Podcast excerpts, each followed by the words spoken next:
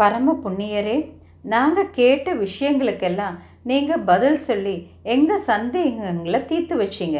நீங்கள் வியாசரோட சீடர்.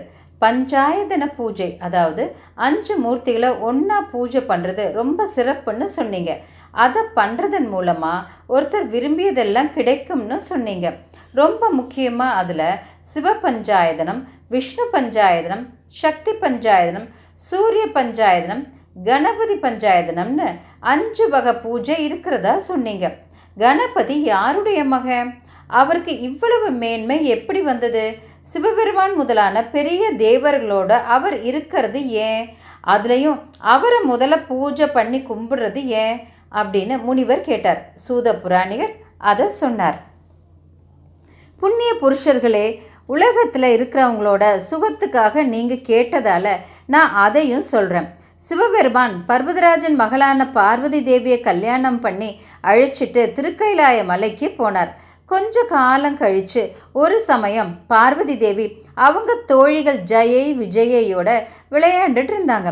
அதில் விஜயை பார்வதி தேவியை பார்த்து அம்மா சிவபெருமானுக்கு நந்தி பிரிங்கி மாதிரி தலைமை கணங்கள் நிறைய பேர் இருக்காங்க. உங்களுக்கு கணங்கள் யாரும் இல்லை. அவங்க தான் நம்ம வாசலில் சிவன் உத்தரவுப்படி காவல் செய்கிறாங்க அதனால் அவங்க சிவபெருமான் சொல்கிறத கேட்டு நடக்கிற மாதிரி நீங்கள் சொல்கிறத கேட்டு நடக்க மாட்டாங்க. நமக்குன்னு ஒரு வீரன் இருந்தால் நல்லதுன்னு சொன்னாங்க. ஒரு நாள் பார்வதி தேவி அந்த புறத்தில் குளிச்சுட்டு இருந்தப்போ சதாசிவமூர்த்தியான சிவபெருமான் அங்கே வந்தார்.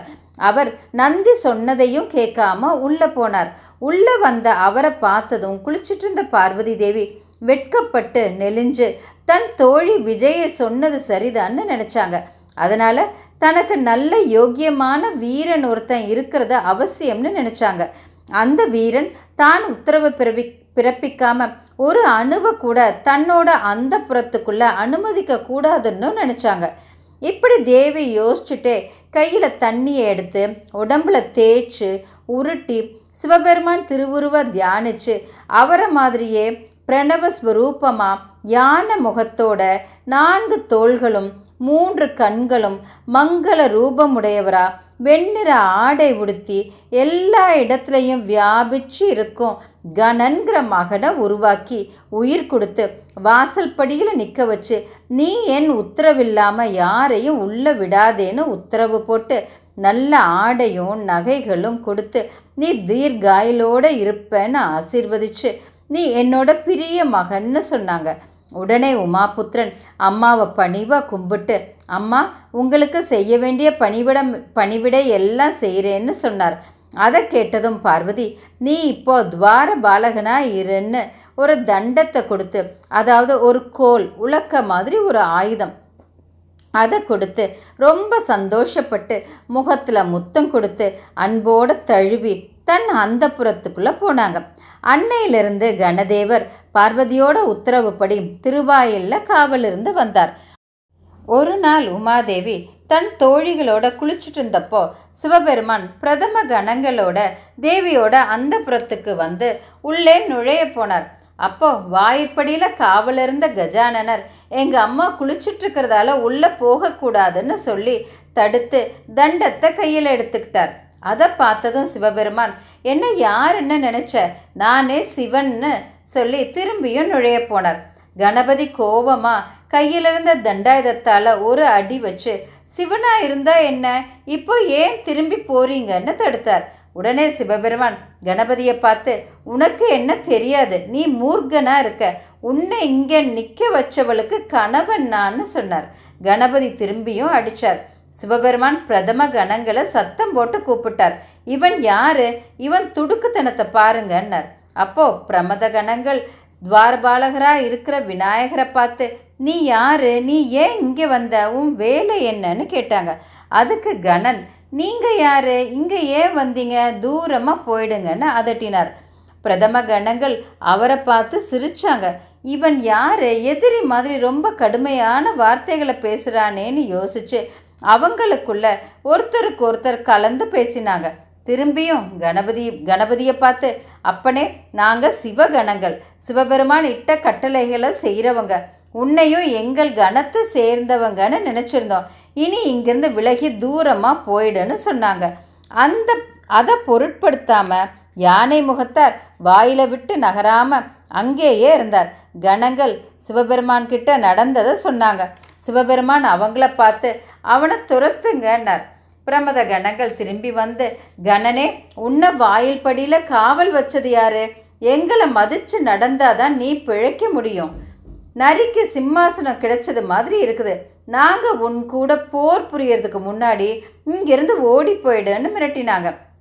அதை கேட்ட கஜானனர் கோபப்பட்டு கையில் தண்டாயுதத்தை பிடிச்சபடி இங்கிருந்து போகாட்டினா என் வீரத்தை காட்டுவேன் பாருங்கன்னு அதை சுழட்டி அடித்தார் இப்படி கணநாதர்கிட்ட அடி வாங்கின சிவகணங்கள் இனி இந்த துவாரபாலகனை எதிர்த்தா என்ன விளையுமோன்னு பயந்து சிவபெருமான் கிட்ட வேகமாக போய் பெருமானே அவன் ரொம்ப முரடனாக இருக்கான். எங்களை எல்லாம் தண்டத்தில் அடித்தான்னு முறையிட்டு பணிஞ்சு நின்னாங்க. சிவபெருமான் அவங்கள பார்த்து அவனோ ஒருத்தன். நீங்களும் இத்தனை பேர். ஒருத்தன் அடித்தானே இத்தனை பேர் ஓடி வரலாமா? நீங்கள் பிரமத கணங்கள். உங்களுக்கு வீரம் இல்லையா? உடனே போய் அவனை துரத்திட்டு வாங்கன்னு புன்னகையோடு சொன்னார். அதனால் பிரமத கணங்கள் கணபதி கிட்ட சின்ன பிள்ளை மாதிரி பேசுறியே. சீக்கிரமாக இங்கேருந்து போகாட்டி எங்கள் வீரத்தை காட்டுவோம் பாருன்னாங்க. இது மாதிரி பல முறை அவங்க சொல்லியும் கணபாலர் காவலில் இருந்த இடத்தை விட்டு நகரலை. அதுக்குள்ள அந்த புறத்திலிருந்த பார்வதி தேவியும் அவங்களோட தோழிகளும் கணபாலருக்கும் பிரமத கணங்களுக்கும் நடுவில் நடந்த பேச்சை கேட்டாங்க. இன்னைக்கு மட்டும் நம்ம சேவகன் வாயிலில் காவல் காக்காம இருந்திருந்தா சிவபெருமான் மட்டும் இல்லாமல் மற்ற பிரமத கணங்களும் நாம் குளிக்கிறப்போ நம்ம அந்த புறத்து மாளிகைக்குள்ளே வந்திருப்பாங்க. அப்படி எல்லாரும் வந்திருந்தா நல்லா இருக்காது. கணன் நல்ல காரியம் பண்ணினான். கணங்களுக்கும் கணநாதனுக்கும் வாக்குவாதம் நடக்குது. இது வரைக்கும் அவன் ஒருத்தரை கூட உள்ள விடலை. அவங்க வாய் சண்டை முத்தி கணபதியை ஜெயிச்சு உள்ளே வரலாம்.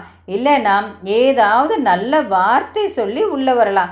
நம்ம கணனை தொந்தரவு செஞ்சது நம்மளை தொந்தரவு செஞ்சது மாதிரி. தாயே இந்த சமயத்தில் நாம் கொஞ்சம் கண்டிப்பாக இருக்கணும்னு தோழி வற்புறுத்தி சொன்னாங்க. பார்வதி தேவி கணபதி மேலே ரொம்ப அன்போட என் கணவராக இருந்தாலும் சிவபெருமான் நம் வாசலில் காவல் இருக்கிறவனை ஏன் தொந்தரவு செய்யணும்? அவனை வேண்டி கேட்கலாமேன்னு சொன்னாங்க. தோழியை திரும்பியும் கணன்கிட்ட அனுப்பிச்சு. ஒருத்தரையும் உள்ளே அனுப்ப வேண்டாம்னு திரும்பி கட்டளையிட்டாங்க. அந்த தோழியும் வெளியே போய் கணனை பார்த்து நீ ரொம்ப நல்லா உன் கடமையை செய்கிற நீ ஒருத்தரையும் உள்ளே விட வேண்டாம். இந்த பிரமத கணங்கள் உன்னை ஜெயிச்சு இல்லைனா நல்ல வார்த்தையாக இணக்கமாக பேசி தான் உள்ளே வரணும். நீ ஜாக்கிரத. இது தேவியோட கட்டளைன்னு சொன்னாங்க. உடனே கணபதி தன் அம்மாவோட உத்தரவுப்படி போட்டிருந்த வஸ்திரத்தை இழுத்து கட்டிட்டு கிரீடம் தரித்து தொடையை தட்டி பிரமத கணங்களே நானோ பார்வதி மகன் நீங்களோ சிவ கணங்கள் நம்ம ரெண்டு பேருமே சம பலம். இனி என்ன செய்யணும்னு பார்ப்போம். உங்களுக்கு என்ன உத்தரவு கொடுத்தாங்களோ அதுபடி நீங்கள் செய்யுங்க. நானும் என்னோட அம்மா உத்தரவுப்படி நடந்துக்கிறேன். நீங்கள் உள்ளே போகணும்னா என்ன ஜெயிச்சாவது எங்கிட்ட உத்தரவு வாங்கிட்டாவது போகணும்னு கோபமாக சொன்னார். சிவகணங்கள் வேற வழி இல்லாமல் சிவப சிவபெருமான் கிட்ட திரும்பியும் ஓடி அவரை கும்பிட்டு நடந்ததையெல்லாம் சொன்னாங்க. அதை கேட்டதும் சிவபெருமான் யோசிச்சார். நாம் உத்தரவு கேட்டு உள்ளே போனால் பொண்ணு கட்டளைக்கு கீழ்ப்படிஞ்ச மாதிரி ஆகும். அதனால் நாம் போர் புரிகிறது தான் முறை. அப்படியே எப்படியோ முடியட்டும்னு முடிவு செஞ்சார். பிரமத கணங்களை பார்த்து நீங்கள் பிரமத கணங்களாக இருந்து போர் புரியுங்க. பார்வதி செய்கிறது நல்லா இல்லை. அதுக்குரிய பலனை அவளும் அனுபவிப்பான்னார்.